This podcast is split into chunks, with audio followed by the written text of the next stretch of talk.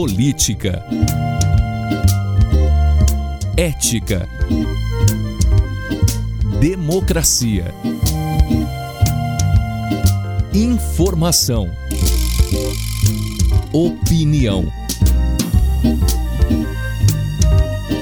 Pode falar. Apresentação Cileide Alves e Rubens Salomão.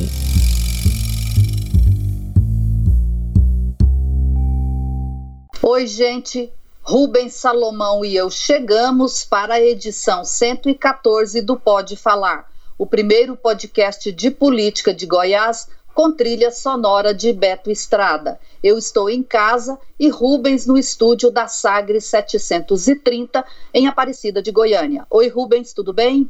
Oi, Sileide, tudo bem? Um abraço. À distância, como sempre. Agora a gente costuma falar que estamos na reta final, agora é o sprint final, né? Aquele pique é, nos últimos metros da corrida, porque está chegando ao fim o processo eleitoral de 2020, o último podcast antes desse fim aí nesse segundo turno. Vamos que vamos, Sileide. Vamos embora. Quais motivos levaram os eleitores a escolher seus candidatos neste segundo turno em Goiânia? E como terminaram as eleições? Por que o governador Ronaldo Caiado convidou o prefeito Iris Rezende para integrar seu secretariado? Estes são os temas deste episódio do Pode Falar.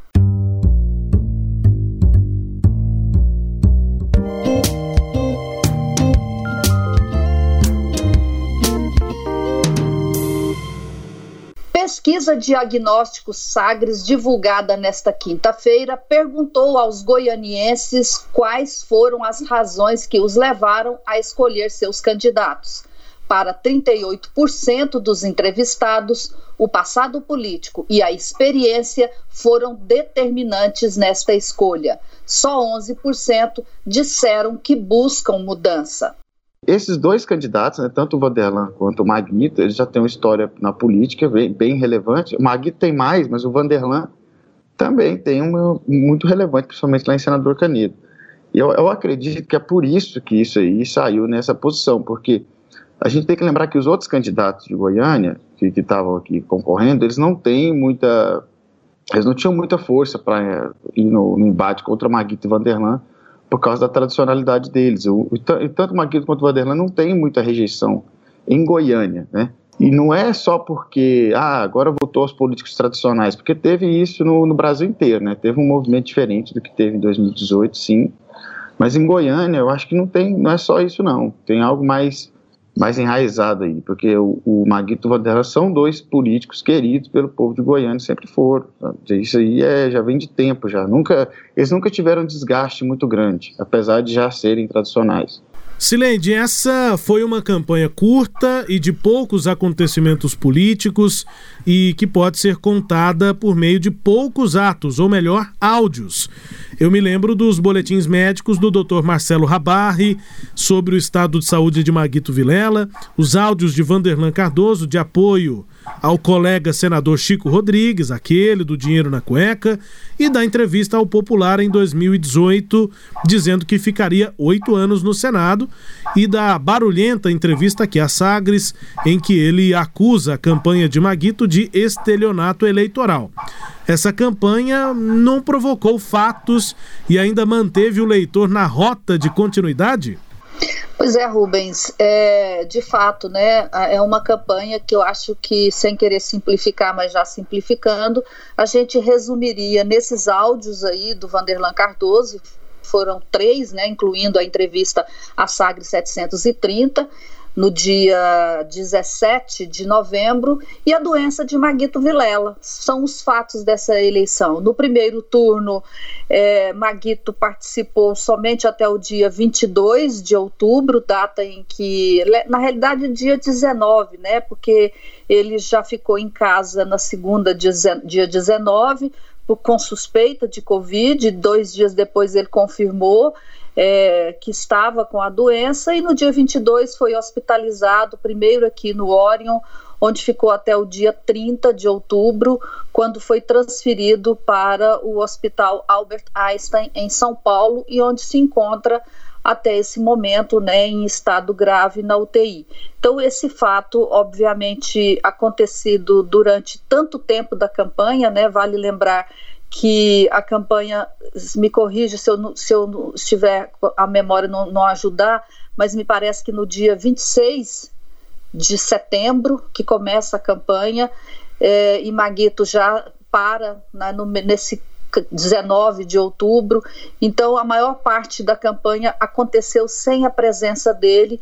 E, e os outros candidatos eram 16 no primeiro turno, eles não conseguiram se colocar aí no centro do debate, ficaram é, é, na periferia da discussão. Adriana Corsi, que chegou um pouquinho lá na frente, mas é, terminou aí o segundo turno com cerca de 10% né, dos votos é, o que mostra, e o, e o, restante atrás dela, o que mostra que já no primeiro turno o, a eleição teve cara de segundo turno, porque ela ficou em, em volta na, desses dois candidatos, Vanderlan Cardoso e também Maguito Vilela, e a eleição termina agora com esses dados aí que indicam um, uma posição do, dos eleitores de é, mais é, prudência na escolha, né? Diferente do que ocorreu em 2018, em que as pessoas se aventuraram diante do novo. É, esse, essa pergunta não é definitiva, a gente não da, do, da pesquisa diagnóstica, a gente não pode tratá-la como fato dado, né? Porque a, a, a ciência política precisa de mais elementos para dar uma resposta em definitivo, mas é só um dado que nos faz pensar, quer dizer, 38% dos entrevistados disseram escolher ou pelo passado ou pela experiência. É, isso acho que está nos dizendo alguma coisa, Rubens. Memória tá, tá bem, Sileide. Dia 27, um domingo, começou a campanha, 27 de setembro, no primeiro turno lá atrás, né? Com essas datas prorrogadas por conta da pandemia. Sua memória tá, tá afiada. Você falou Oba. dia 26, mas dia 26 foi o dia da convenção, o dia final, né? Dos registros, dia 27, o dia do início da campanha. Pois é, essa pesquisa do diagnóstico, ela acaba confirmando essa expectativa que eu até tinha, acho que nós tínhamos aqui, Celede, ao longo do processo de pré-campanha, que é, coincidiu com a própria pandemia, né, com aqueles sentimentos todos que todos nós sentimos durante o isolamento, os, os meses em que nós ficamos mais é, fechados em casa. Estou dizendo nós porque eu, por exemplo, é, continuei vindo para Sagres, então dependendo de cada uma das rotinas, mais ou menos fechados, aquele sentimento de como seria a vida e que tipo de expectativas a gente poderia passar a ter para os próximos anos, e isso se reflete diretamente no que a gente considera na hora de escolher um candidato, né? E os eleitores. Então a pré-campanha, ela foi exatamente o período da pandemia e a gente foi tentando analisar o que seria a campanha, o que seria a eleição de 2020 com essa realidade completamente diferente. É, e eu, a gente tinha essa expectativa, conversamos com cientistas políticos, de que provavelmente aquele espírito de mudança, de risco, né, de pensar em algo diferente mesmo, como foi em 2018, é, não se concretizaria agora em 2020 e a pesquisa mostra isso. Os resultados também mostram isso, né? O fato das outras campanhas, e tinham 14 outras, que poderiam pegar, poderiam pelo menos crescer nas pesquisas e não cresceram, né, Celede?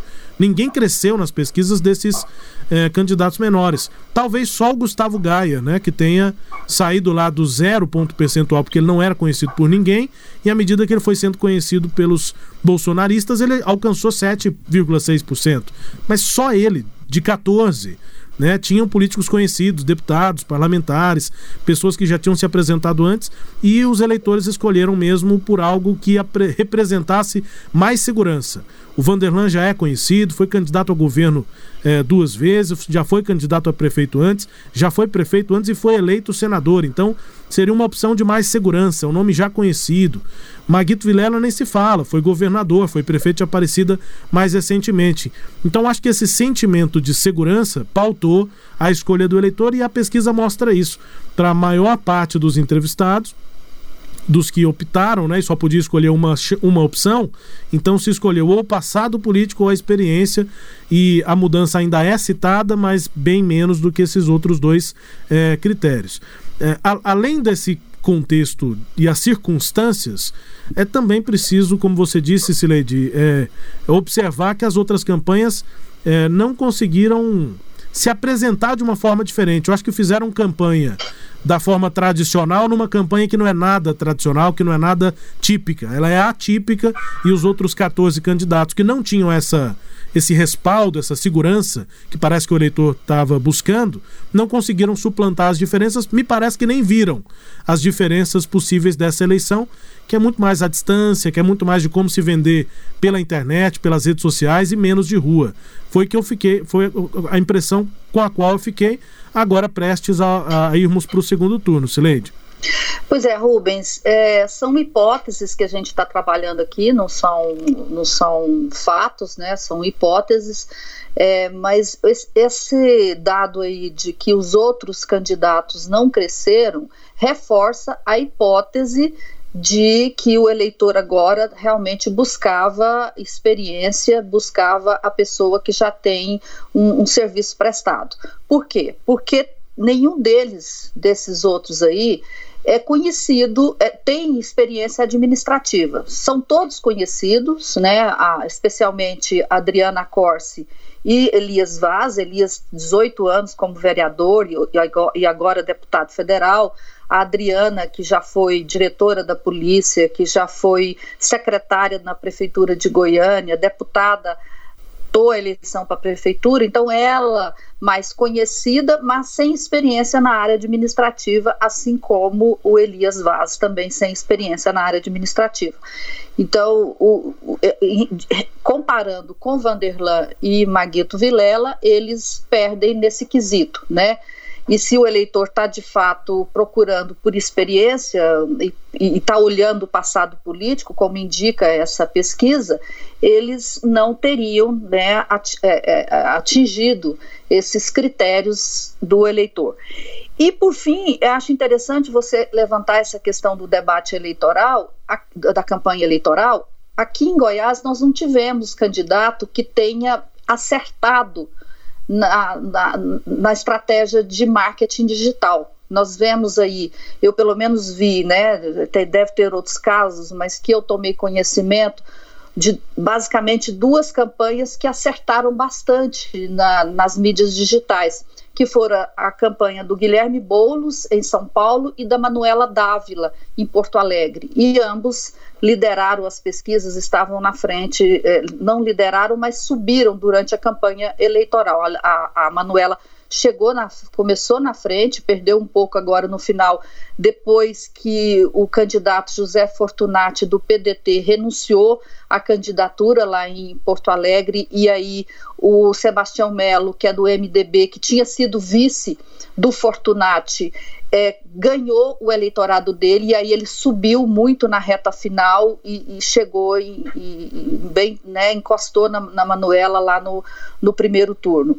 É, e agora a Manuela e ele estão disputando o segundo turno, mas ela fez uma campanha muito inteligente nas mídias sociais. Idem o Boulos.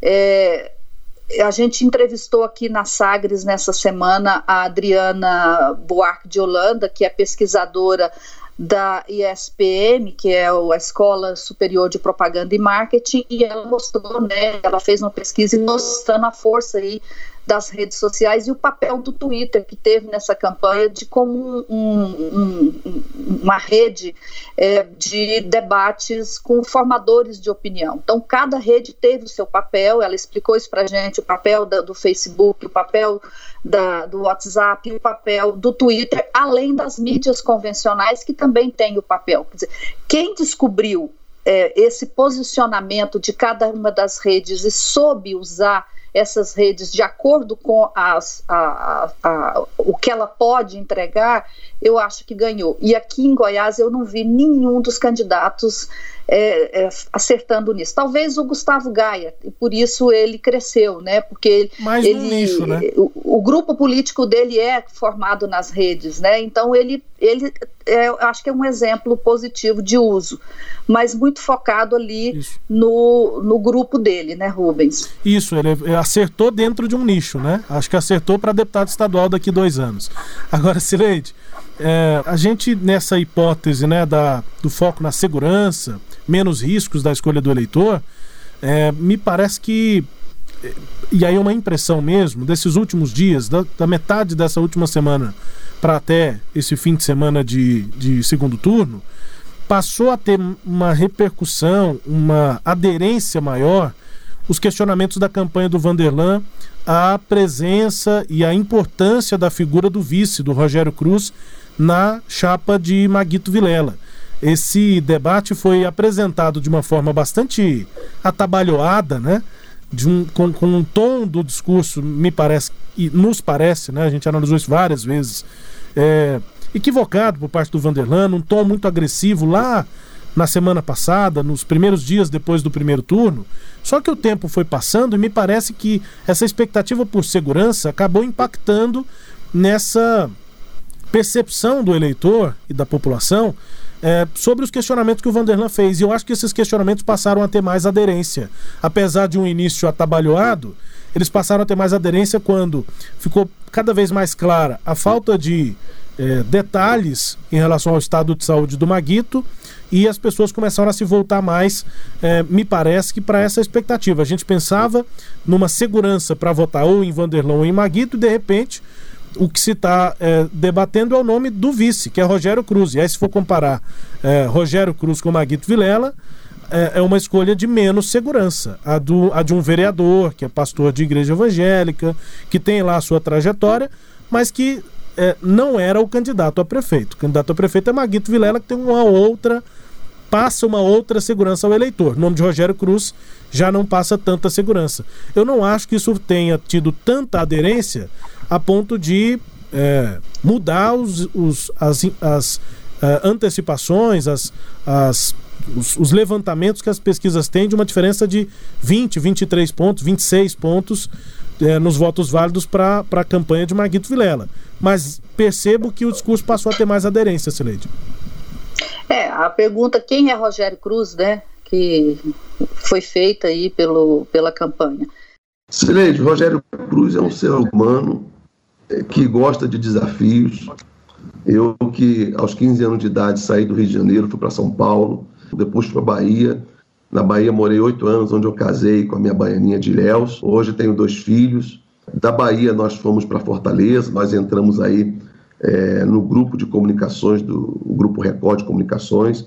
Depois fui para um grande desafio, que foi para a África, em Moçambique, precisamente, capital Maputo, para montar a, o Grupo Record em Moçambique, na África, de 94 a 2000.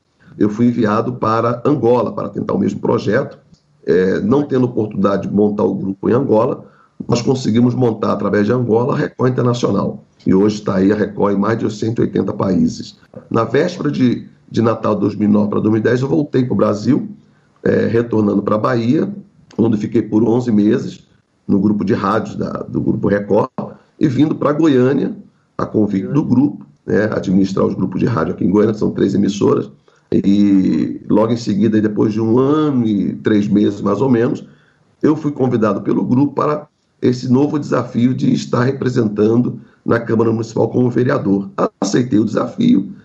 De fato, é, eu acho que a forma como foi feita, ela tirou a importância do mérito.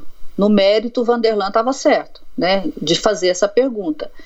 E isso tinha que ter sido bem explorado por, pelo, pelo candidato Vanderlan Cardoso, e sendo bem explorado, exigiria reação do, da campanha de Maguito Vilela. E a gente falou na época é, né, que não fosse o candidato, né? Que a campanha utilizasse o mérito desse debate e não o candidato com aquela forma agressiva, né?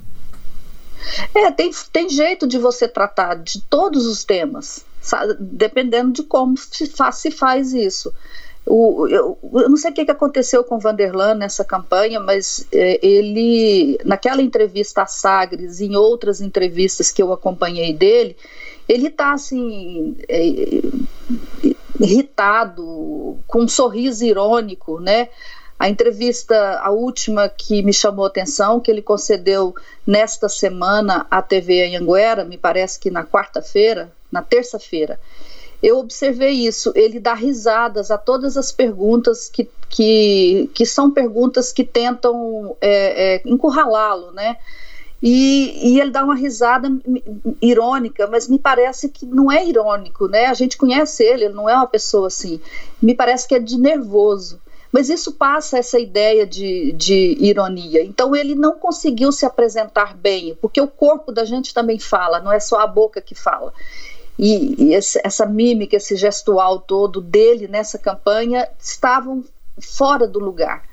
Né? E aí isso atrapalhou a mensagem que ele quis passar, e, e a principal mensagem é essa sobre é, com o Maguito é, preso né, num quarto de UTI, no, o, como que será aqui fora sem ele, né, no caso de vitória do MDB.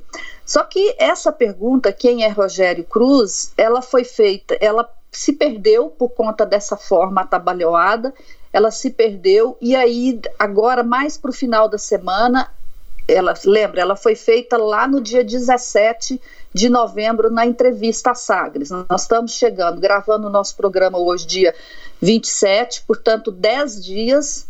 Eu acho que só agora, no final dessa semana, véspera da eleição, é que ela começou a ser captada pelo eleitor.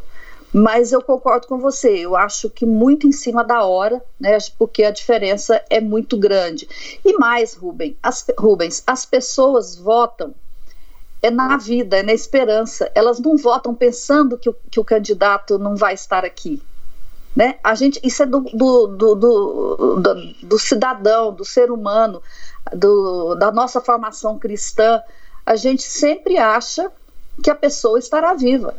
Você não pensa diferente. Né? E é nisso que as pessoas estão pensando: não, ele não vai morrer, eu vou votar nele. Então, assim, eu acho nesse aspecto eu concordo com a campanha do Vanderlan. As pessoas estão agindo mais emocionalmente, elas não estão agindo é, racionalmente. Isso explica essa, essa diferença aí que nós chegamos até agora, né, é, com a última pesquisa divulgada pela Sagres, do Instituto Diagnóstico, que deu uma diferença superior a 30 pontos entre Vanderlan e Maguito Vilela, e é uma diferença muito grande para se tirar agora, faltando dois dias para as eleições. É, e aí o ponto é esse, Sileide, porque essa mudança de decisão, se for pelo lado racional, ela precisaria de mais tempo, né? Se esse discurso fosse pegar, se a, a pergunta quem é o Rogério Cruz, quem sabe o eleitor entendendo quem é o Rogério, entendendo o estado de saúde de Maguito, que mesmo que se recupere, quem provavelmente vai começar a gestão é Rogério Cruz, talvez com mais tempo essa decisão mais racional pudesse chegar lá na frente, gente, numa hipótese, me parece que meio distante, porque o segundo turno é amanhã, pensando no, no, no, no dia de reprodução aqui do nosso podcast, não há esse tempo, a decisão é emocional e a distância é muito grande, né? Exatamente, Rubens. Bom, vamos ver o que, que o eleitor né, consegue fazer com tudo isso. E assim terminamos o primeiro bloco. No segundo, vamos falar sobre o movimento do governador Ronaldo Caiado para se manter aliado do prefeito Iris Rezende.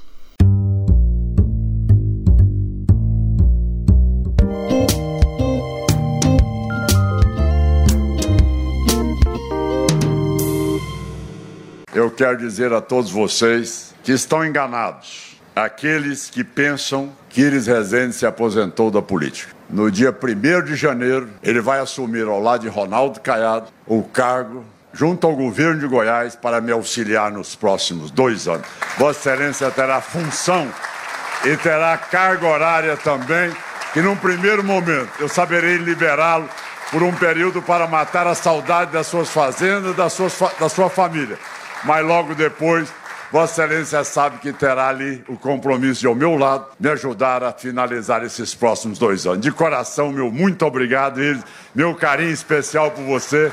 E você sabe que é uma amizade espontânea. É algo que realmente surgiu da nossa convivência, das nossas campanhas juntas e podendo cada vez mais construir esse marco na nossa história política. Muito obrigado. E é com esse sentimento que eu venho eu, dando os meus passos, e me preparando, é claro, o governador me fez uma convocação, mas, eu, governador, eu vou completar 87 anos agora, dia 22 de dezembro. Então, eu tenho que medir que eu não posso nunca aceitar uma missão que eu não possa cumpri-la integralmente. Mas, governador, eu hoje eu posso proclamar, sem medo de errar, Goiás está orgulhoso de Vossa Excelência. Goiás se acha contemplado por Vossa Excelência à frente do governo.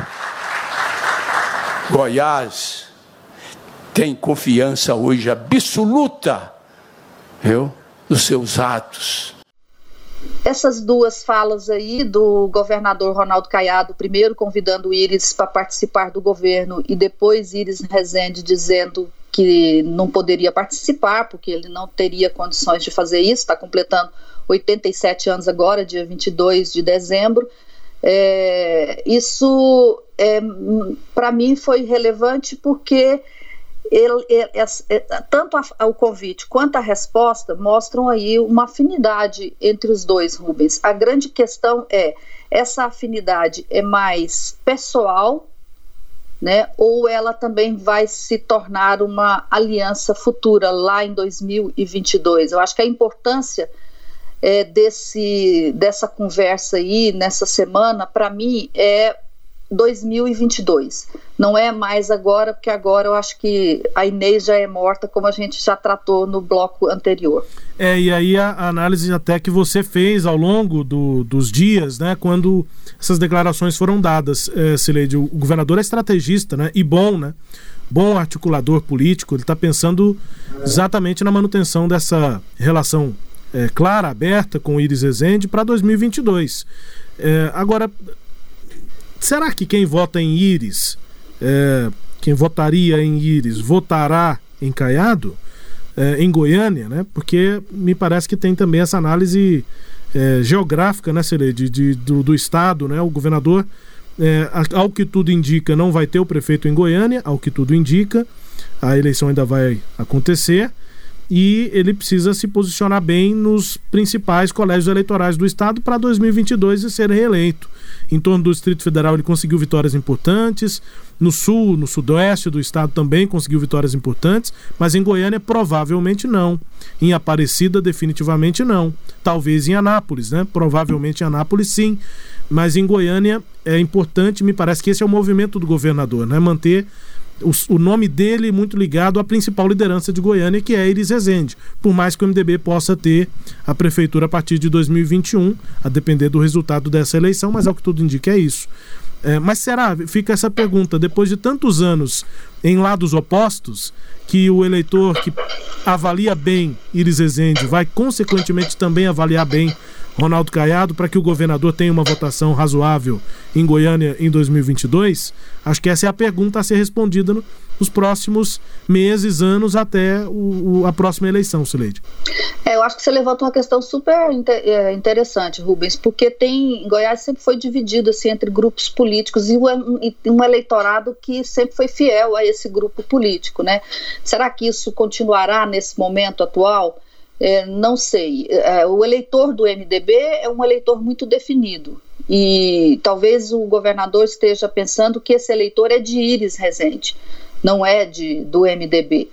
É, e, e, queira atrair para lá. E o próprio Íris, é, ele vai se aposentar ou ele vai querer ser esse conselheiro político aí e fazer o que ele não fez em 2022, o que ele não fez em 2020, que é escolher um candidato, escolher um lado e, e ficar desse lado.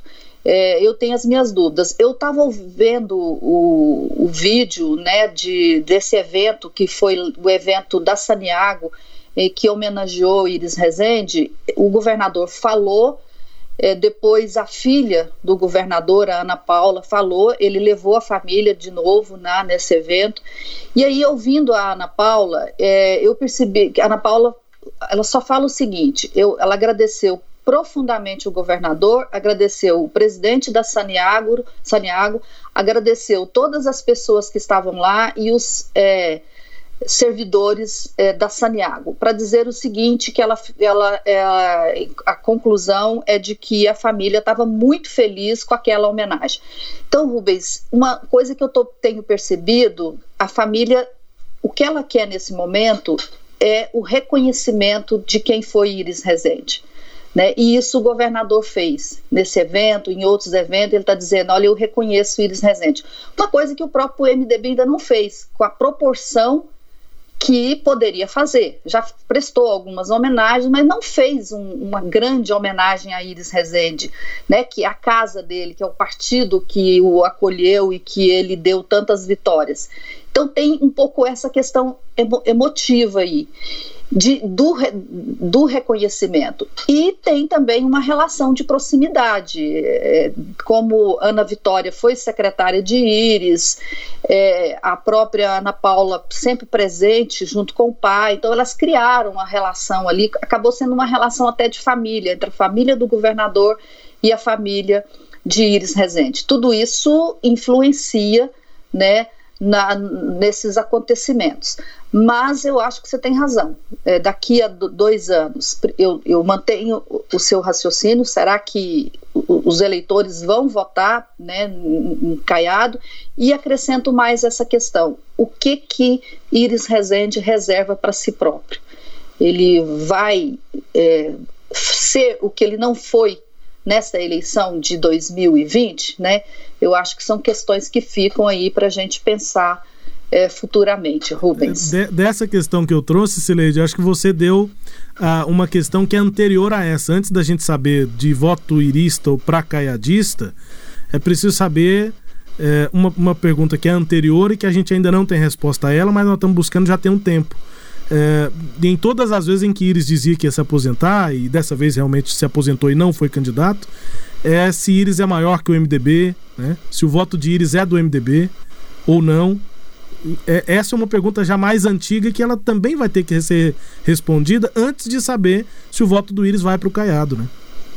É, na prática, né? Nessa eleição, o Iris é, foi determinante é, aqui na prefeitura. Mas é, é geralmente assim: os prefeitos uhum. que estão no cargo eles são determinantes na eleição deles, né, na sucessão deles.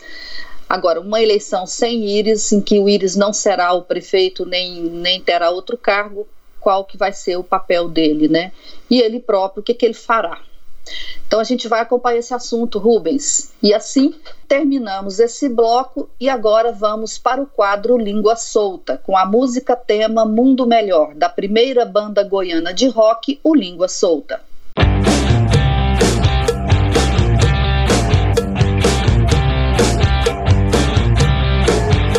Eu fico entristecido quando eu ouço dizer presidente dessa casa, deputado Lissauer, igual eu escutei hoje, que deputado para falar com secretário tem que passar pelo governo, que deputado da base para falar com secretário, para agendar para falar com secretário, tem que passar por governo.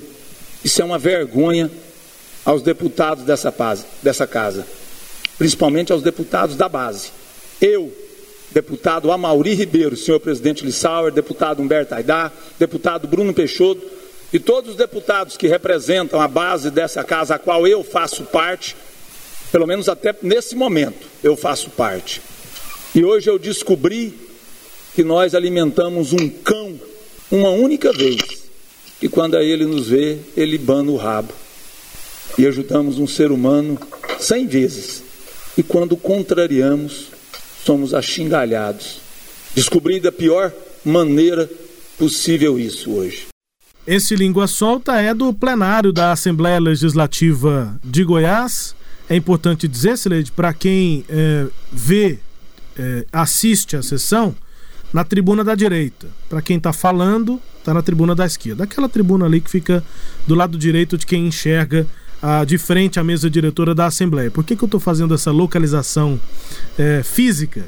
Porque essa é a tribuna dos deputados da base do governo estadual. A outra é a tribuna de quem fala pela oposição. Isso tradicionalmente acontece. Nessa legislatura, alguns, inclusive, é, quiseram é, mudar isso, enfim, brincaram com essa tradição.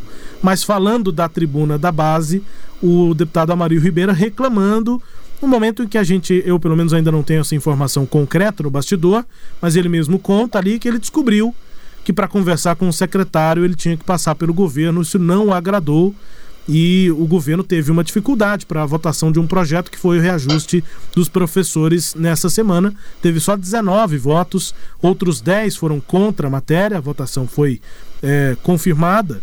É, ou seja, o projeto foi aprovado, mas com um quórum baixo de governistas, né? só 19 nessa votação, e a insatisfação pontual aí, usando esse termo, né, Sered, do o cachorro que abana o rabo depois que é alimentado uma vez só, e o ser humano não. O ser humano, se você fizer uma besteira só, ele já vai te achincalhar. É, e uma, uma, língua solta, língua solta do Amaury Ribeiro na tribuna da Assembleia, Sileide.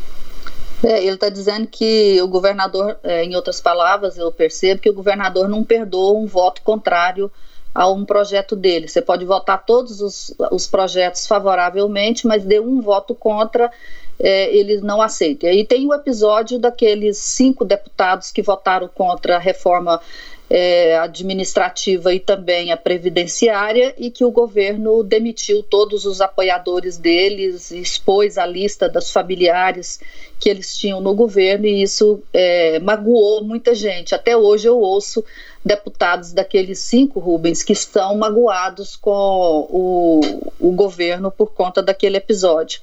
E essa língua solta aí do Amaury Ribeiro antecipa né, o, o fato que vai ganhar visibilidade agora com o fim das eleições, que é a retomada da normalidade política com votações na Assembleia Legislativa, articulações políticas entre Palácio das Esmeraldas e também a, o, o governo do Estado, Rubens. O governo vai ter de Vamos trabalhar no rescaldo do, do que foi a eleição municipal, né? Os deputados que quiseram ser candidatos, todos derrotados, à exceção do Diego Sorgato. Então, a articulação a gente vai estar aqui acompanhando também. Aí é o que você falou, a gente volta à rotina é, fora de eleição, Sileide? Então, Rubens, vamos ver o que, que vai dar essa base aí que agora só deu 19 votos.